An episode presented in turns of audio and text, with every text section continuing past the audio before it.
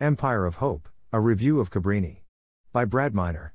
In 1850, a small and sickly girl, the youngest of 13 children, was born two months prematurely to a farm family in the Italian region of Lombardy. Francesca Cabrini would suffer from poor health her entire life.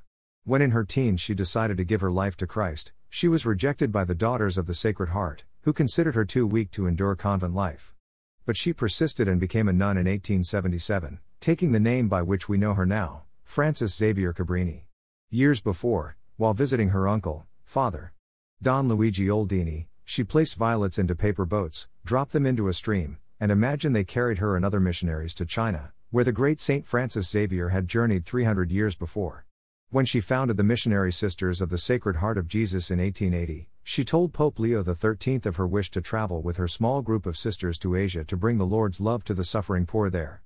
But the Pope had a better idea and sent her to the United States. Pope Leo expressed skepticism even of that journey and its challenges, given her weakness, a worry compounded when people met her by the fact that she was barely five feet tall. But she told him, We can serve our weakness, or we can serve our purpose. We can't do both. Cabrini, the new film by the director of Sound of Freedom, Alejandro Monteverde, gives us Mother Cabrini in New York and in Rome, and, in both great cities, she found more hostility than help.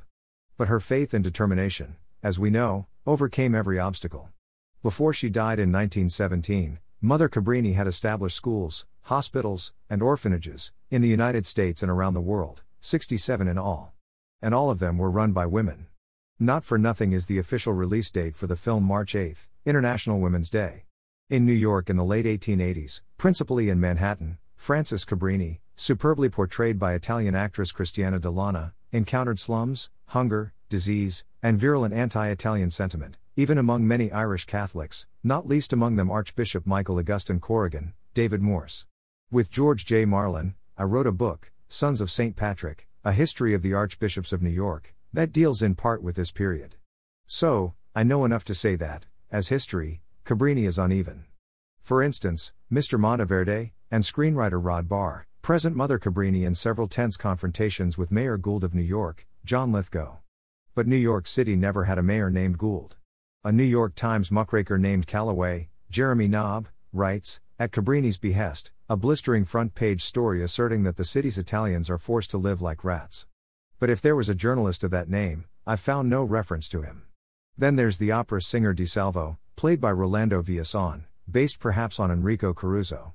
It's Caruso's remastered voice dubbed in for Di Salvo's singing of Vesti la Giubba from Leoncavallo's Pagliacci. Di Salvo's anti-clericalism makes him unwilling to help the Catholic nun who has come to him seeking financial support for his poor countrymen struggling in New York. In another film, such lapses in historical authenticity might have been egregious missteps. It's not the case here. History is important in Cabrini, but drama is more important. And, as they say, it's based on the true story. And what a story it is. This little woman, Miss Dell'Anna is 5 feet 5 inches, but in her scenes with Mr. Morse and Mr. Lithgow, both of whom are 6 feet 4 inches, you get the right sense of the disproportionate moral power Mother Cabrini was able to exercise over all the men God sent her to battle, like David against Goliath. And in just about every case in which Mother Cabrini went toe to toe with these men, even the muckraker has no interest in helping her at first, she won them over, building her empire of hope on the way to sainthood, proclaimed by Pius XII in 1946. The cinematography and art direction in Cabrini evoke time and place better than most historical films, including movies with massively larger budgets. I'm thinking of the New York street scenes in Coppola's The Godfather Part 2 and Scorsese's Gangs of New York. Not as grandly as those films, but just as true. Every so called biopic succeeds or fails based on the believability of its star, and Cabrini soars thanks to Miss Dell'Anna's Oscar worthy performance. Whether she's arguing with the Archbishop or the Mayor or stating her case before the Italian Senate, the indefatigable Mother Cabrini made 23 transatlantic crossings. Dell'Anna is pitch perfect. Her Cabrini is tender and terrifying in resolve. When a construction foreman scoffs at her demand that half the workers on a hospital building project be Italian, she says, We built Rome. I'm sure we can handle a hospital.